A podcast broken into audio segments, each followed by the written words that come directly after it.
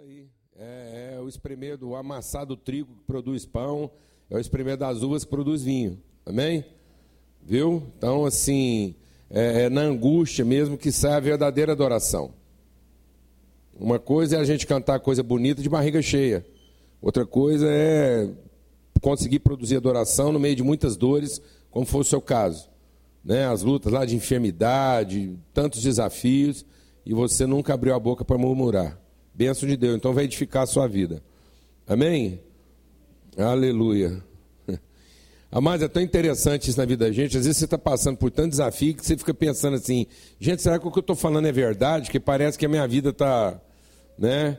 Mas é isso mesmo. É a forma como você prevalece sobre as circunstâncias com a fé. Que é o que foi compartilhado aqui. O segredo está naquilo que Deus nos revela na Sua palavra, como você entende e aprende. Então, a, a, a, tradução de uma vida bem-aventurada não são as circunstâncias. A tradução de uma vida bem-aventurada é a forma como você é afetado pelas circunstâncias. Não avalie o êxito de uma pessoa pela circunstância e, e pelo ambiente e pelo contexto que ela está vivendo, mas a forma como ela está sendo afetada. Tem gente, por exemplo, que é afetado negativamente na prosperidade e ele estava bem, assim que ele prospera, aquilo perturba a cabeça dele, ele se confunde. Então muita gente acha que ele está bem sucedido, não está, porque ele se confundiu, ele se corrompeu, ele se descaracterizou, né? ele perdeu a sua essência. Outras pessoas são afetadas negativamente na dificuldade. Até o Salomão percebeu isso, e o Salomão tentou falar com Deus, falou: Deus, faz um favor para mim, me faz um favor. Não deixa eu ter muito para que eu não me esqueça de ti, nem me deixe ter pouco, para que eu não blasfeme contra o teu nome. Porque ele percebia que o mundo, o muito pode gerar negligência e o pouco pode gerar o quê? Ressentimento, amargura. Então o que, que Salomão está dizendo? Que o êxito é você não ser afetado, não ser corrompido. Santidade é isso. Santidade não é a forma como a gente tenta ficar bom. Santidade é o compromisso de não estragar. Glória a Deus, amado. Amém? Não se corromper manter a essência, aquilo que Deus nos fez para sermos. Eu queria, nesse sentido, ler um texto com os irmãos que está lá no Salmo 1. Jesus estava, o, o Lucas mencionou aqui, né? Jesus falando lá para os discípulos: Vocês me procuram porque vocês têm os seus problemas resolvidos, mas não pelas palavras que eu tenho ensinado. Então, a tendência hoje das pessoas procurarem Jesus pelo seu poder e não pela sua autoridade, pelo que ele representa, pelo que ele traduzem o que é ser um filho de Deus. O que é ser um filho de Deus. Outro dia eu estava conversando com um grupo de líderes e eu compartilhei com eles sobre isso. Né, que o, o, há um desafio nos processos de liderança. Nem todo mundo que te admira te respeita. Admiração, muitas vezes, é por conta de motivos convenientes, interesse. Quem ocupa cargo lá de liderança, de chefia, sabe disso. Nem todo mundo está em volta ali, te admira, te respeita. Tanto que Jesus falou: vocês ficam me admirando por causa das coisas que eu opero, os milagres que eu faço, mas na hora H ninguém vai ficar comigo. Né? Então, às vezes, a gente olha para uma pessoa e se interessa ou admira pelo que nós podemos receber dele, mas não respeitamos o suficiente para querer ser como ele. Amém? E Jesus estava falando sobre isso, que a vitória nesse mundo é ser transformado no entendimento, é ouvir a palavra de Deus, é guardar essa palavra no coração. Então, às vezes a gente está procurando tudo em Deus, menos ensino.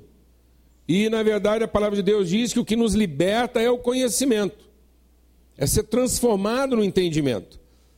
A principal transformação na sua vida está na transformação do seu entendimento. Entender de fato como é que Deus pode usar a sua vida, a sua fé, no meio de uma circunstância. Então, aqui no Salmo 1, diz assim: Bem-aventurado o homem que não anda no conselho dos ímpios, que não se detém no caminho dos pecadores, nem se assenta na roda dos escarnecedores. Antes, o seu prazer está na palavra, na orientação do Senhor. E nessa palavra, nessa orientação, ele medita de dia e de noite. Ele é como árvore plantada junto à corrente de águas, que dá o seu, que dá o seu fruto no devido tempo e cuja folhagem não murcha, e tudo quanto ele faz é bem sucedido. Os ímpios não são assim. São, porém, como a palha que o vento dispersa. Por isso os perversos não prevalecerão no juízo, nem os pecadores na congregação dos justos. Pois o Senhor conhece o caminho dos justos e o caminho dos ímpios perecerá. Amém? Graças a Deus. A gente, o segredo da palavra de Deus, amado, é meditar nela. E meditar significa você pensar sobre o mesmo tema, refletir sobre isso várias vezes. Essa palavra tem que entrar no nosso coração. Entrar no nosso coração. Então, quando Jesus fala desse compromisso com a palavra, houve uma dispersão. Muita gente quis ir embora. E é comum isso hoje. Às vezes é muito comum eu ir em alguns lugares e as pessoas falam assim para mim: ah, lugar tal lá não é muito espiritual, né? Porque eles lá só, só ensina, só ensina a Bíblia lá, eles não tem muito assim espiritualidade. É muito comum, mas é verdade. Como se a palavra de Deus, sendo verdadeira, não nos levasse a uma verdadeira espiritualidade. Não, amado. Quem medita na palavra de Deus e aprende, vai ser um homem espiritual. Vai orar como convém, vai ter todos os dons que o Espírito quer dar para ele, vai ter milagre na vida dele, vai ter autoridade para tudo. Só que a coisa não é o contrário, ela não começa por aí. Ela tem que começar na transformação do entendimento. Porque a, a, a, mera operação dos sinais do prodígio, como Jesus falou, eu estou lá operando um punhado de milagres, enquanto isso interessa para vocês, vocês estão me seguindo. Na medida que eu quero ensinar alguma coisa para vocês, vocês não têm interesse. É o popular boca livre mesmo. Não é? Só que só aparece para desfrutar do negócio, na hora de entender como é que funciona, não quer ficar. Não quer assumir o compromisso. É muito comum isso mais do que você imagina. Tanto é que muitas vezes as pessoas sentam na frente da gente e querem resolver tudo com a oração da gente. E aí, dá para você orar por mim aí para resolver o problema lá em casa? Ué, como é que é? Não é? É muito assim, ué. Eu até estava aconselhando um, um irmão essa semana e vendo o drama dele, um drama familiar assim, muito difícil, né? uma desconstrução familiar. E ele procurou a gente, a gente conversar, compartilhar. E eu tenho assim, e a gente percebe, eu tinha o pleno entendimento que quando ele procura, é, a, o que está na cabeça de todo mundo? Quando você fala assim, bom, é, como é que eu vou resolver esse problema da mulher, do filho, ah, negócio. Aí eu falei para ele, falou, esses problemas todos que você está falando aí, já estão instalados. Então agora nós vamos deixar eles de lado e vamos tratar de você. E já que foi você que procurou, então você é o que sobrou de esperança nesse processo. Então nós temos que tratar de você para entender como é que você não vai ser arrastado para esses problemas na medida em que eles estão envolvendo a sua vida. Então agora nós precisamos fortalecer o seu coração para que você dê conta deles. Alguém está entendendo o que eu estou falando ou não, mano? E às vezes ele está pensando que é a solução daqueles problemas que vai fazer ele melhor. Não. É ele ficando melhor, mais consciente, ele pode ser o elemento de fé para a solução daqueles problemas. Glória a Deus, amado. Glória a Deus, amado. Então é a forma como você vai se resolver com Deus para que você possa ajudar a sua esposa, ajudar seu filho, ajudar os processos onde você está enfiado. E geralmente a pessoa pensa o contrário. Né? Então, eu ainda compartilhava com ele. Eu falei: olha, você está com um problema lá com o seu filho. Quando você o abraça, preocupado em resolver o problema dele, o seu abraço é um abraço de ansiedade. Quando você o abraça tendo o seu problema resolvido, o seu abraço é um abraço de fé. Glória a Deus, amado. Amém. Amém. Porque se seu filho já está com problema, a última coisa que ele está precisando é resolver o problema de mais alguém, que é o seu. Entendeu? Então nós temos que chegar nas pessoas resolvidos, porque senão nós vamos ser um problema a mais para elas. E elas não estão em condição de fazer isso. Por isso a Bíblia promete que quando nós temos dois, eles nunca caem ao mesmo tempo. Amém? Por que, que é bom andar em comunhão? Porque o problema nunca afeta os dois ao mesmo tempo, a ponto deles caírem ao mesmo tempo. Se você encontrar duas pessoas caídas, você pode ter certeza que uma caiu depois. Ela não caiu, ela foi derrubada. E ela foi derrubada porque ela não estava firme, entendeu, amado? Então, não deixe os problemas te dar uma rasteira, porque você está firme, você está em Deus. Então, esse é o texto, é o texto do homem bem-aventurado. O que quer dizer bem-aventurado? É o homem que é bem-sucedido, ele alcança êxito. O que, que a palavra de Deus então está tá tratando como bem-aventurança? Bem-aventurança na palavra de Deus é você alcançar o propósito, você cumprir o destino. É você chegar exatamente, você cumpre todo o processo de Deus na sua vida. Por isso que a palavra de Deus associa a bem-aventurança a uma árvore que produz o seu fruto, ou seja, ela completou o ciclo. É importante que todos nós entendamos aqui que Deus não projetou nenhum de nós, Deus não nos colocou nesse mundo para que o ciclo fosse interrompido, para que você chegasse quase lá. Amém? Então o projeto de bem-aventurança não é o tempo que você passa na terra, não é as coisas que você realiza. Não. Bem-aventurança é você cumprir o ciclo pessoal. É você, como pessoa, chegar a uma estatura plena, completa. É você, como pessoa, enquanto você estiver aqui, você está cumprindo o seu perfeito entendimento. Então, por exemplo, uma criança que, que morre lá com um ano e meio, ela pode morrer bem-aventurada. Porque ela cumpriu todo o ciclo, ela foi uma pessoa completa até um ano e meio de vida. Ela se formou completamente. Ela cumpriu um ciclo, ela, ela nos afetou de maneira própria. Agora, tem gente que ele dura muito, ele não completa o ciclo, ele não afeta, ele não, ele não cumpre uma vocação, ele não alcança um propósito. Ele não alcança um propósito. Eu posso falar lá pela nossa experiência de casa. O filho da Lana morreu aos olhos de muita gente, prematuramente aos três anos de idade. Não, a vida do John Lennon, que morreu lá aos três anos de idade. John Lennon é o filho da Lana que morreu. Porque tem dois John Lennon que morreram e você pode confundir. Então, o John Lennon que morreu com três anos de idade, ele, ele vai para Deus completo e ele cumpriu entre nós aquilo que era o seu propósito. Ele nos devolveu uma consciência, ele nos devolveu uma perspectiva, ele nos inspirou ao conhecimento de Deus. Então todo mundo no entorno dele foi afetado de maneira a conhecer Deus melhor. Amém, amados? Isso é fantástico, porque tem gente que passa pela vida e não produz essa afetação, não revela conhecimento, não inspira as pessoas a conhecerem mais ou melhor a Deus. Então ele está falando disso, ele está falando o que, que é o ímpio, o que, que é o homem, o que, que é o homem incrédulo? É aquele que o caminho, se você andar com ele, você vai andar muito e não vai chegar a lugar nenhum. Amém, mano? A gente tem repetido aqui várias vezes. Deixa o Espírito de Deus ministrar o seu coração. Nem toda estrada é caminho. A estrada só é caminho quando ela te leva ao destino. Se ela não está te levando ao destino, ela não é caminho, ela é desvio. E nada desvia mais a gente mais rapidamente do que a estrada que poderia nos levar ao caminho percorrida no seu sentido inverso.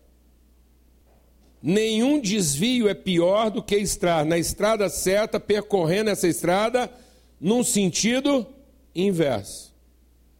Então, é muito importante você ter cuidado com o que você está fazendo. Porque às vezes você acha que o que você está fazendo, pelo fato de você estar tá fazendo a coisa certa, dentro das suas habilidades, dentro da sua capacidade, você está trabalhando no limite da sua competência, e você se ilude. Porque você pensa, bom, eu estou fazendo aquilo que eu sei fazer com, com muita intensidade, eu estou dedicado, mas pode ser que você está simplesmente na estrada certa, mas a motivação com que você está fazendo isso, aquilo que você está buscando ao fazer isso, não está levando você ao seu verdadeiro destino, pelo contrário, está te afastando dele. Uma pessoa que pegou um caminho errado, ela vai se desviar mais lentamente do seu destino do que a pessoa que está no caminho certo, no sentido oposto. Entendeu isso, irmão? Entendeu? Então não se iluda. Não se iluda. Todos nós temos que fazer perguntas para nós, meditar na palavra de Deus. Minha vida é bem-aventurada. Eu estou andando de maneira harmônica, eu tô, estou perfeitamente alinhado com aquilo que eu, quando terminar tudo isso, eu cumpri um propósito. Eu, eu gerei uma referência. Ou simplesmente eu gastei toda a minha energia, eu produzi uma coisa, e eu, eu não sei se é porque eu sou engenheiro, eu, eu, eu às vezes fico passando nos lugares, e tem alguns lugares no Brasil que isso é muito característico. Me chama muita atenção imóveis abandonados. Eu fico impressionado com isso. Com estruturas aqui em Goiânia, por exemplo, às vezes eu passo em determinados prédios, aí eu, eu, tenho, um, eu tenho meio que um instinto. Eu fico querendo arrumar a finalidade para aquilo. Eu não conformo. Entendeu?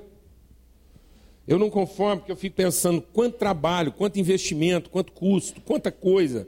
Então, às vezes eu passo, outro dia eu passei numa esquina e eu sei que aquilo lá está para vender desde que eu cheguei aqui em Goiânia, tem mais de 10 anos. 8 mil metros de área construída. 15 mil metros o terreno. Está lá.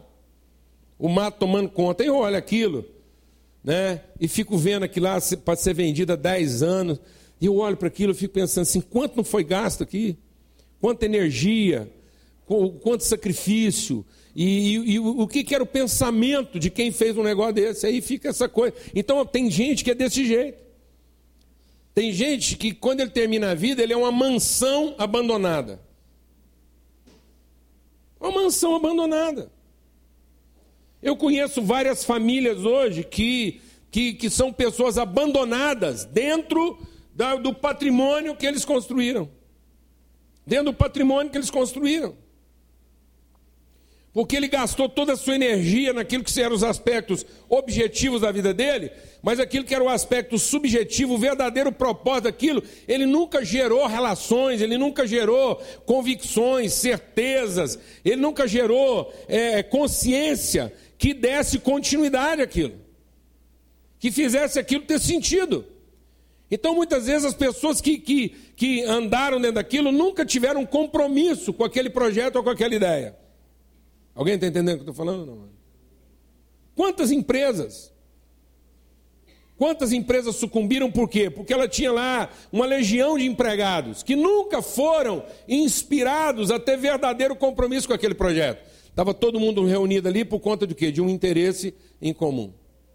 Na medida em que cada um se beneficiava com aquilo. Eu fico olhando esse patrimônio, vendo aquilo tudo lá. Eu falo assim, gente, será que não era mais fácil? Aí tem gente lá gastando para construir de novo. Entende o que eu estou falando? Esse que me mata.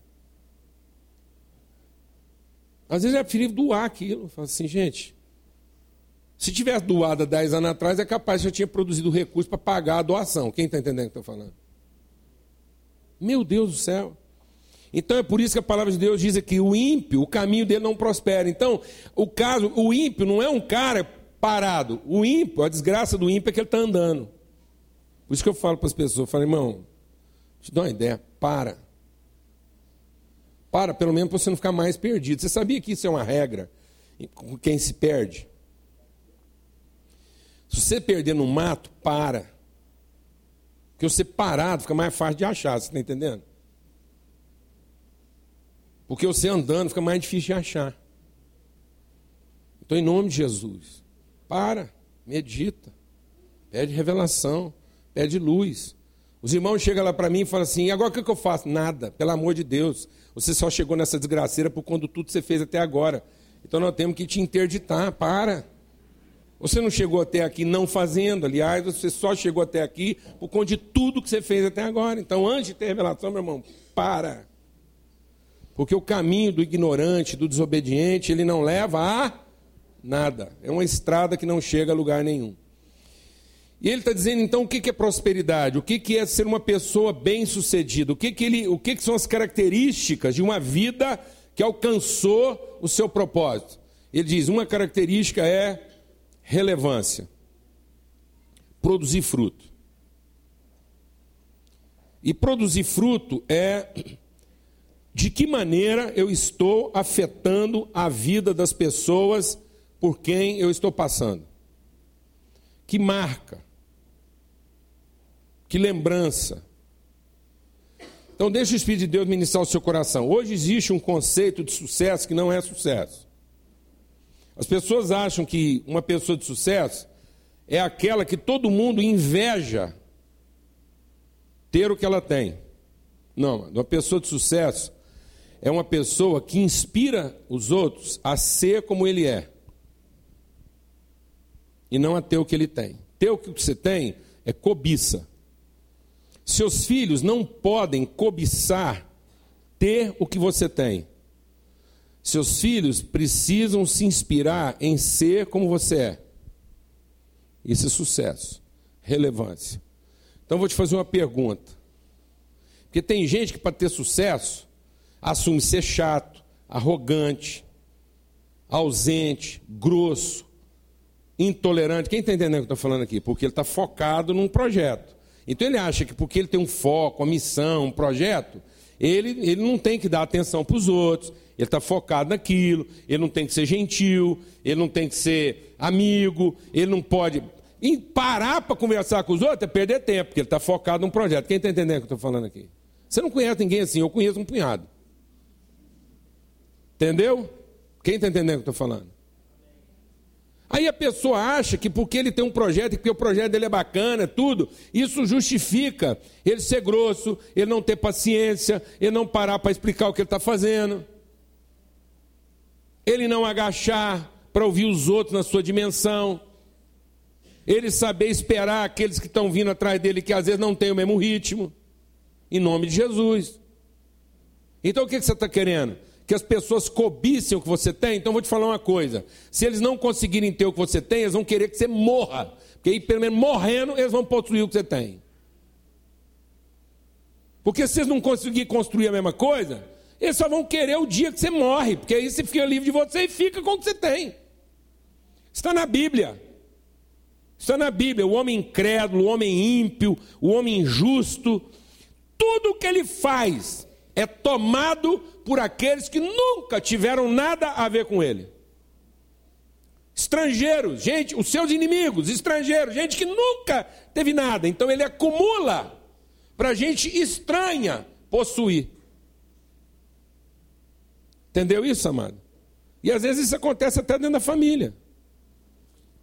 Gente que tem outro pensamento, que tem outro propósito, que nunca, nunca viu aquilo naquela dimensão. Então, em nome de Jesus, Seja relevante. O que quer dizer ser relevante? Inspire as pessoas, se relacione com elas. Entenda que a principal genética que você tem que deixar registrada nesse mundo é uma genética de valores e não de atributos. Assim como lá no o mundo animal quer deixar uma genética de quê? De atributos. O cavalo tem que ser cada vez mais forte, a vaca tem que ser cada vez mais rústica, ela, a vaca tem que ser cada dia mais leiteira. Não é isso que nós estamos falando, amado. Você está querendo o quê? Que você produz 20 litros de leite, a sua filha vai produzir 40? Que é isso que o mundo está fazendo. O que, que o mundo está fazendo? Você, você consegue levantar 50 quilos, seu filho vai levantar 100? Então nós queremos fazer um mundo de quê? De gladiadores? Isso tudo vai terminar no quê? Num ringue, onde vence o mais forte? Isso não é uma competição. Então, em nome de Jesus, em nome de Jesus, que Deus levante entre nós um povo relevante, um povo cuja principal marca genética desse povo são seus valores. Aquilo que você crê. E aí, quando a gente entende valores, a gente entende que distâncias não são separações, distâncias não são ausências.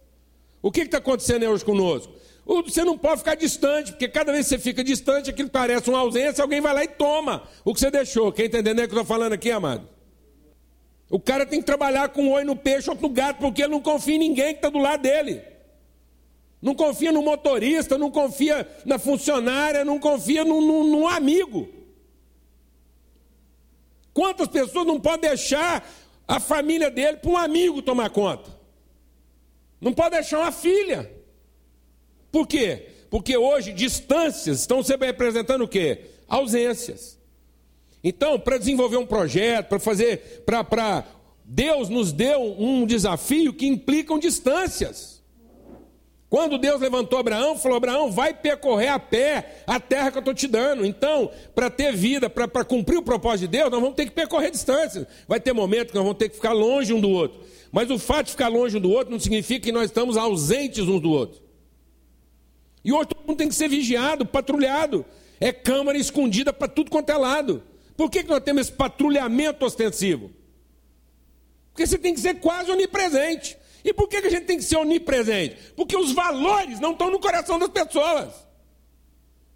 A gente está indo ministrar, você vai ficar chocado. A gente está indo ministrar para pastores e jovens. A gente tem que ministrar para pastores jovens denominações inteiras. Você encontra lá. Sabe qual é o problema principal de alguns pastores hoje? Pornografia. Os homens hoje, acima de 40 anos, você vai conversar com os caras pornografia. E ele já foi flagrado pela filha, já foi flagrado pelo filho, pela esposa. Ninguém mais tem respeito um pelo outro dentro de casa. As senhas hoje têm que ser cada dia mais complicadas. Se o cara esqueceu o telefone dele aberto hoje, eu vou te falar uma coisa, ele está perdido. Alguém aqui sabe o que eu estou falando? Não. Porque nós estamos perdendo o quê? A relevância.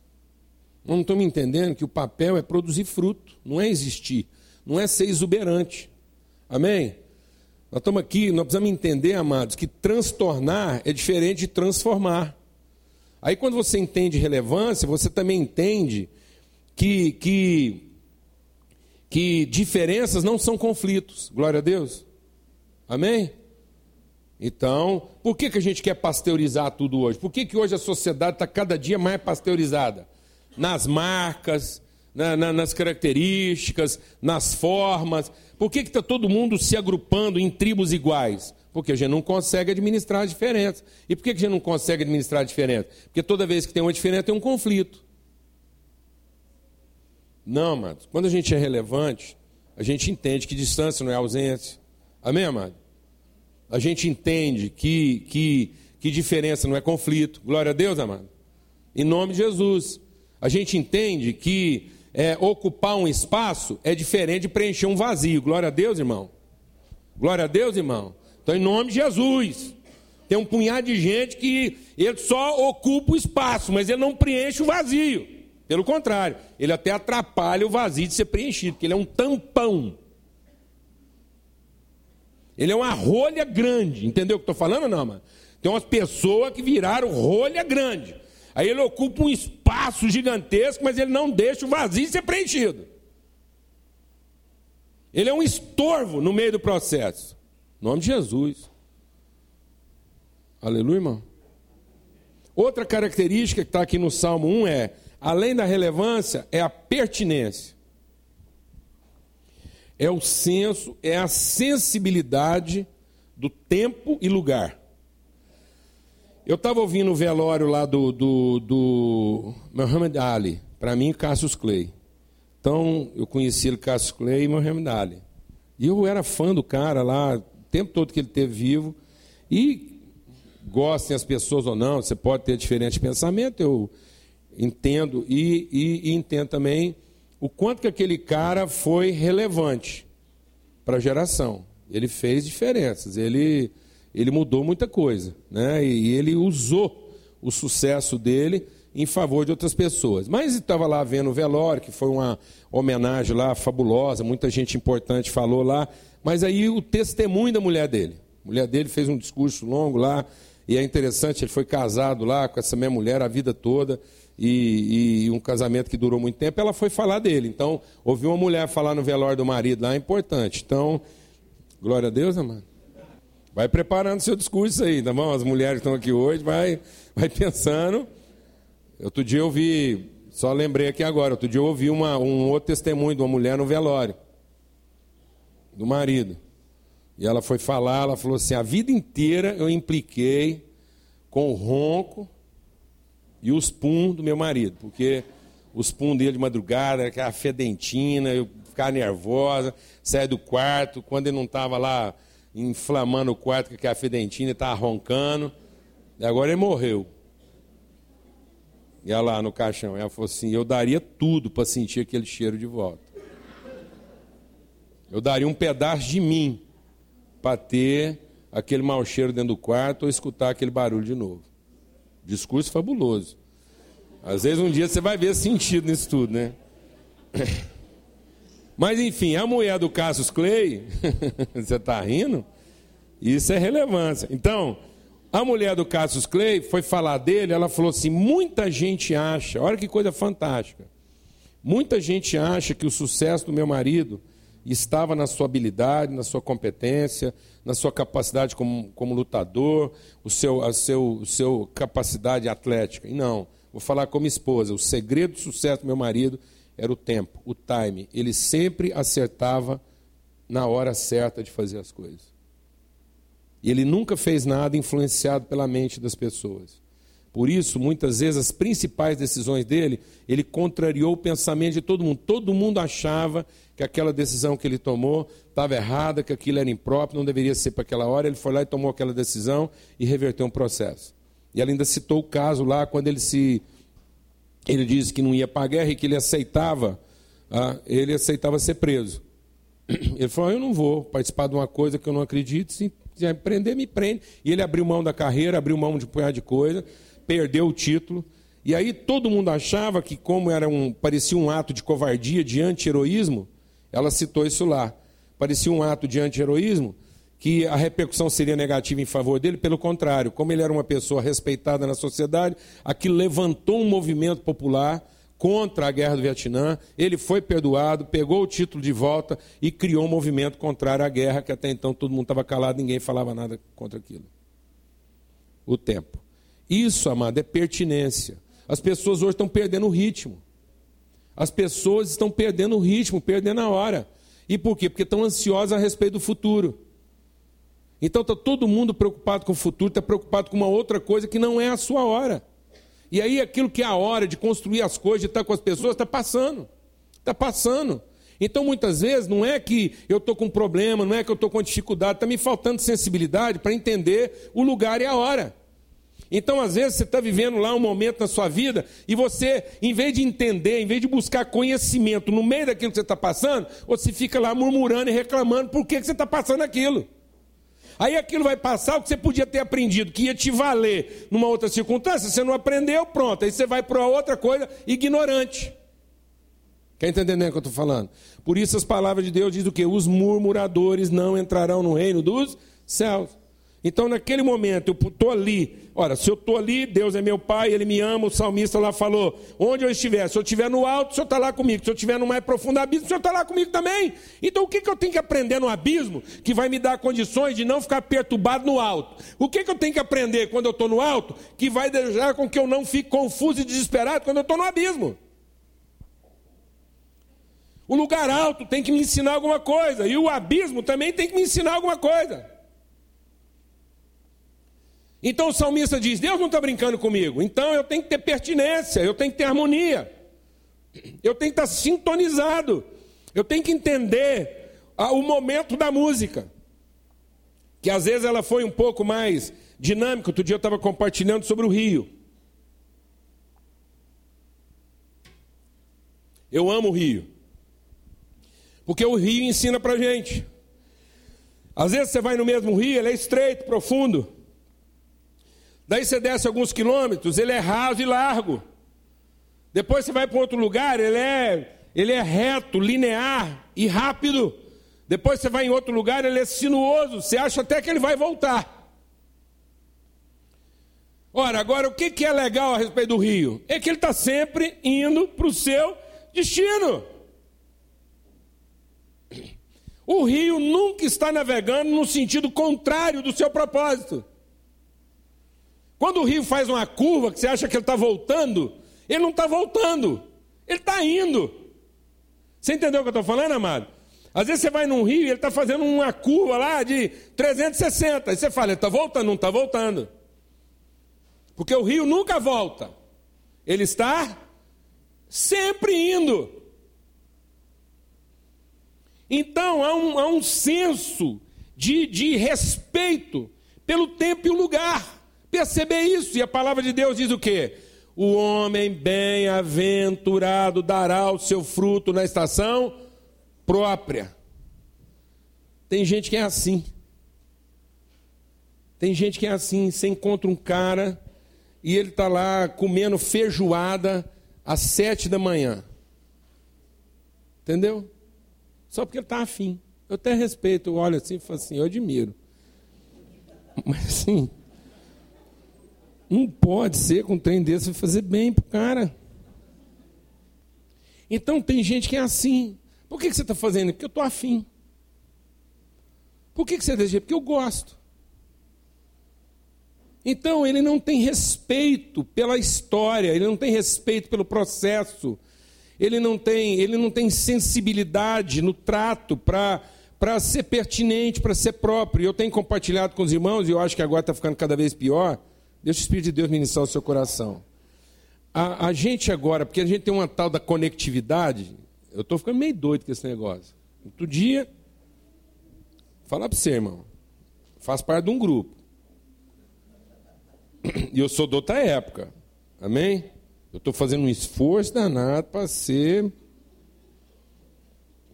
certo? Pertinente. Amém? Para estar tá assim, ligado. Mas aí, a gente está lá num grupo lá, e um irmão fez uma provocação no grupo. Ele estava assim meio aborrecido, achando que ninguém estava prestando atenção no que estava fazendo. Ele estava assim, né? Sentindo meio solitário. Aí ele fez um negócio lá assim que. Uma coisa que aborreceu todo mundo. E aí eu já entrei assim, solado, entendeu? Falei, o que, que é isso, irmão? Próxima vez que você quiser me chamar a atenção, você não me engane. Como é que a gente vai chamar a atenção? E foi meio tenso e tal. E aí o que aconteceu? O que, que a gente percebe? Nós estamos vivendo uma geração hoje que aquilo que foi tratado pessoalmente é inferior ao que não está sendo tratado virtualmente. Entende o que eu estou dizendo ou não, mano? Você encontra com um amigo e abraça, empenha uma palavra com o Jorge. Entendeu? Bem, nós estamos juntos.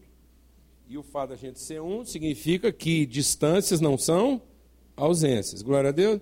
Aí, se eu não dou uma respostinha para o negócio que ele publicou lá no grupo, o fato de eu não ter respondido para ele na velocidade que ele está acostumado lá no grupo, coloca em dúvida o abraço que nós demos. Entendeu, irmão? Entendeu? E aí a gente começa a valorizar mais o comportamento do que as convicções. Então as pessoas hoje já estão ficando meio bagunçadas. É muito comum você estar tá num momento lá e o cara, em vez de ele estar tá vivenciando aquele momento, a gente está junto naquele momento, ele está registrando aquilo para a posteridade. Quem entende o que eu estou falando aqui? Não, book de casamento hoje é uma coisa assim, que Deus tem que esperar tirar todas as fotografias. Não, fala a verdade, não é verdade? Não, fala a verdade. Hora que o fotógrafo de casamento entra, até o Espírito Santo tem que esperar para vir um dia de cerimônia. Porque não tem ninguém que fala, não tem um ser humano mais importante hoje. Né? Não, até o chefe de cerimônia apanha dos fotógrafos, porque o chefe de cerimônia, ele tenta dominar o fotógrafo. O fotógrafo é meio, tá, malandrão, e ele sabe que ele está trabalhando com uma coisa mais importante do que tudo nessa vida hoje, que é a imagem. Acabou. Até o, o chefe de cerimônia que manda em Deus tem que esperar o fotógrafo, entendeu? Verdade. Eu estou fazendo uma brincadeira aqui, mas é isso. E isso está fazendo com que as pessoas deixem de ser o quê? Pertinentes. Elas estão perdendo o time, elas estão perdendo a hora. Pouco tempo eu estava numa cerimônia de casamento, eu tive que zangar com o fotógrafo, porque ele estava dando uma trancada lá no, nos pais da, do noivo, da noiva lá. Os pais os pai estavam tomando um sabão lá do fotógrafo, porque estava atrapalhando a. O negócio foi, menos aqui, rapaz. Menos aqui, mais devagar. O negócio aqui está registrando o que nesse negócio aqui? Se essa mulher, se essa mulher, esse homem aqui ficar aborrecido, você está registrando o quê? Isso aqui é o pai, a mãe, esse povo aqui deu a vida para esse negócio acontecer, ué. E eles ficam lá assim igual. Entendeu? Estou exagerando? Não, fala a verdade se eu estou exagerando. Não estou, ué. O povo está colando as placas. Isso está deixando com que aquilo aconteça. Não. Ué, não, mas irmão, fala a verdade. Aí aquilo que está registrado não é o quê? Pertinente não é adequado, não, não, ele não é harmônico com a vida, com a realidade, porque ele, ele não é uma tradução verdadeira. É uma imagem, mas que não traduz verdadeiramente o que estava acontecendo. Em nome de Jesus. E a última coisa sobre ser bem-aventurado é constância. Ele diz que o homem bem-aventurado, ele vai produzir sempre em tudo. Amado, isso é um sonho. O sonho é você ter essa estabilidade, essa constância. A gente está vivendo uma coisa hoje de repente. Você já percebeu que você nunca sabe direito como é que você vai encontrar a pessoa? Não, eu vou te falar uma coisa. Não é? Você, você já chega assim, tateando. É, nos casamentos é complicado, não é? O cara volta para casa e já fica assim meio ressabiado. Como é que será? O que será que aconteceu enquanto eu estava ausente? Aí ele vem, né? Né? Ou então a mulher fica lá assombrada. Eu conheço um tanto de mulher hoje apavorada, porque ela nunca sabe como é que aquele, se aquilo vai chegar uma mula coiceira, entendeu? Ou se aquilo vai chegar uma ovelha redimida. Ninguém sabe, ninguém sabe. Só Deus sabe. Para com isso, vamos parar com isso, que negócio é esse? Coisa mais linda, mais maravilhosa é você ligar para a pessoa e saber que apesar de ter mudado a temperatura, mudado a pressão, aquela pessoa é uma pessoa estável, que você vai encontrar com ela e ela vai te transmitir segurança. Fala assim: Ó, oh, estou meio nervoso hoje, mas você segura a onda aí que sou todo seu. Vamos lá. Glória a Deus, amado. Em nome de Jesus. Isso é bem-aventurança. Agora a gente não alcança isso se você não meditar, se você não avaliar, se você não ouvir Bíblia, se você não gastar tempo em meditar na palavra de Deus. Você não vai resolver isso pulando de um lado para o outro, você não vai resolver isso mandando o mundo inteiro orar por você. Nós podemos pôr o planeta orando pela sua vida, mas se você não gastar tempo em meditar na palavra de Deus, em aprender, em ser transformado no seu entendimento, não há nada que vai te dar uma coisa que só a transformação do seu entendimento, do seu coração, à luz da palavra de Deus. O Evangelho é o poder de Deus para a transformação de todo aquele que crê. Então, isso não é uma questão de espiritualidade estereotipada, é uma questão de fé. E fé é transformação do entendimento. A fé vem de ouvir e ouvir a palavra de Deus. Então gaste tempo em meditar, gaste em tempo em pensar lá, em aprender à luz da palavra de Deus a pessoa que Deus quer fazer de você. Que aí você pode ter um punhado de problemas, você pode ter um punhado de dificuldade, mas as pessoas vão ter segurança em procurar você, porque você vai ser alguém o quê? Constante. Constante não quer dizer que você é estático, passivo, que você é lento. Não, constante quer dizer que você está evoluindo sempre. Você está melhorando sempre. Glória a Deus, amado. Haja o que houver, você está melhorando sempre, você está aprendendo sempre. Você tem, você tem cada vez mais esperança, você tem cada vez mais fé, você tem cada vez mais amor, você tem cada vez mais paciência. Em nome de Jesus, você não piora. A sua mulher não vai encontrar um homem pior a semana que vem. O seu marido não vai encontrar uma mulher pior a semana que vem. Ele vai voltar para casa e saber, eu tenho certeza que do meio-dia para seis a minha mulher melhorou. Glória a Deus, irmã. Eu tenho certeza que das sete da manhã, agora oito horas, eu fiquei lá doze horas sem ver meu marido. Eu tenho certeza que ele vai chegar um homem melhor. Glória a Deus, irmão. Em nome de Jesus, isso é projeto de Deus. Isso é projeto de Deus, porque a Bíblia diz: enquanto o meu homem exterior está piorando, o meu homem interior está sendo renovado. Eu envelheço, eu apodreço, eu passo a ter dificuldades físicas, mas isso não me torna uma pessoa pior, mais amarga, mais impaciente, mais nervosa, mais o que for. Pelo contrário. Pelo contrário, quanto menos força eu tenho no físico, mais forte se torna o meu entendimento espiritual.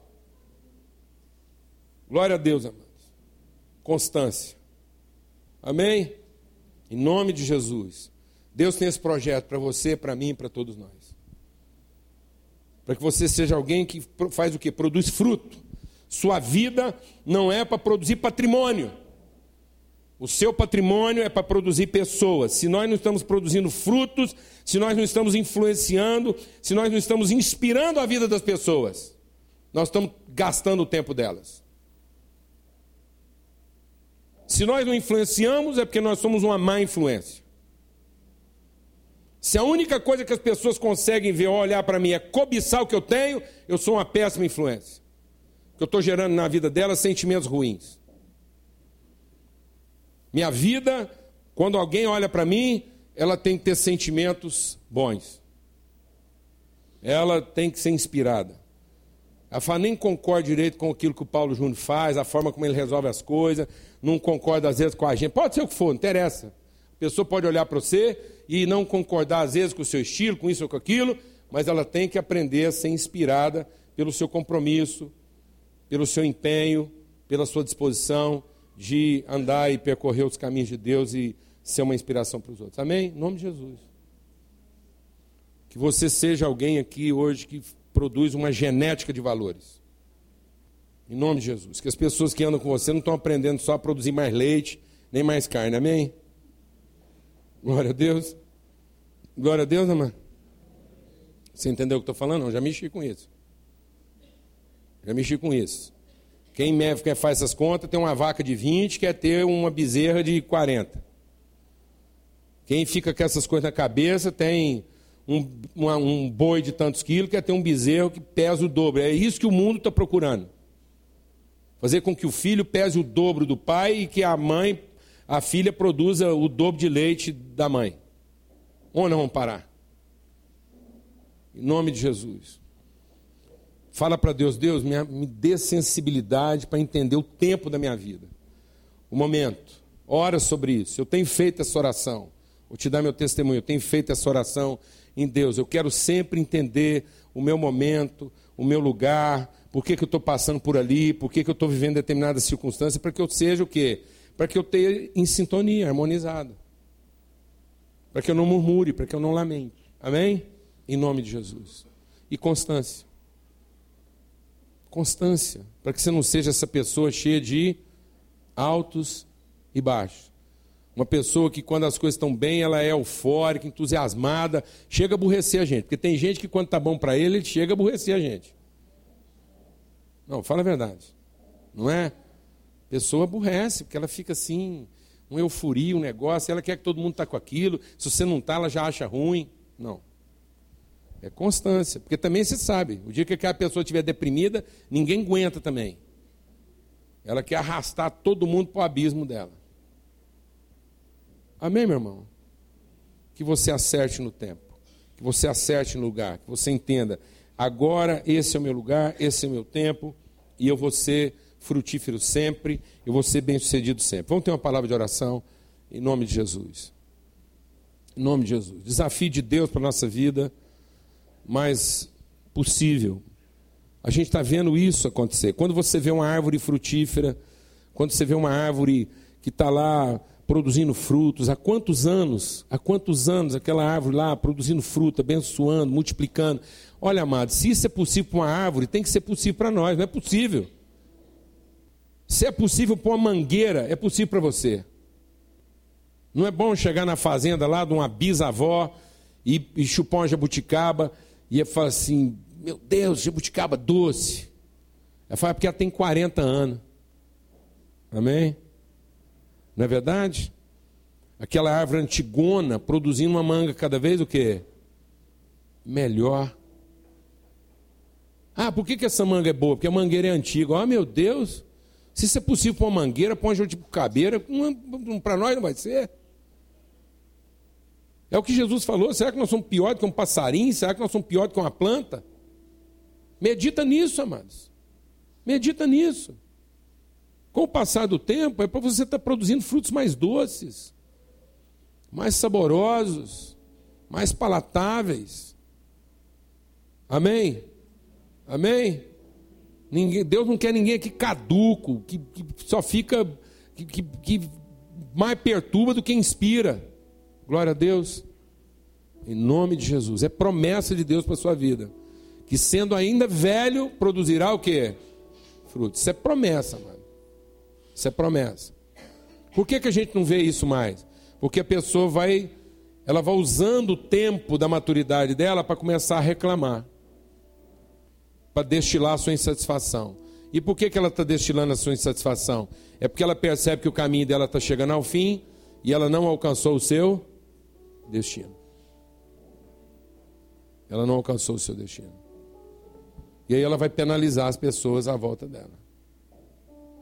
Mas se você estiver caminhando no sentido de encontrar o seu destino, sendo velho, você ainda vai produzir fruto. Em nome de Jesus. Senhor, obrigado por esse tempo juntos aqui.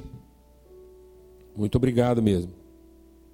E pelo desafio da tua palavra. Nós fomos profundamente exortados nas canções, nos testemunhos a meditar na tua palavra. Nós não queremos ir atrás do Senhor só para buscar comida e só para buscar suprimento e satisfazer nossas necessidades. Nós queremos ir atrás do Senhor para sermos ensinados. ensinados. Homens melhores, mulheres melhores, pais melhores, mães melhores, filhos melhores, trabalhadores melhores. Gente que inspire, que as pessoas possam olhar para nós e se sentirem inspiradas, encorajadas, animadas. Que eles não nos invejem, Senhor, mas que eles possam nos imitar, em nome de Cristo Jesus. Em nome de Cristo Jesus. Nos imitar nas dificuldades, que a gente aprenda a ser imitável quando as coisas dão certo e ser imitável quando as coisas dão errado. Em nome de Cristo Jesus. Que a gente seja, Deus, mesmo assim, pessoas sintonizadas no tempo, no lugar. Esse senso de harmonia, esse senso de, ó Deus, de, de, de movimento do Senhor. A palavra diz que a gente seja sensível ao movimento do teu espírito, ao deslocamento do Senhor. O Senhor nos chama para caminhar. Em nome de Cristo Jesus. E que haja uma constância, que haja uma evolução sempre, uma melhora sempre. Que do meio-dia às seis a gente se torne pessoas melhores. Em nome de Cristo Jesus. Em nome de Cristo Jesus. Pelo sangue do Cordeiro. Que o amor de Deus, o Pai, a graça do Filho, a comunhão do Espírito, seja sobre todos, hoje e sempre. Amém.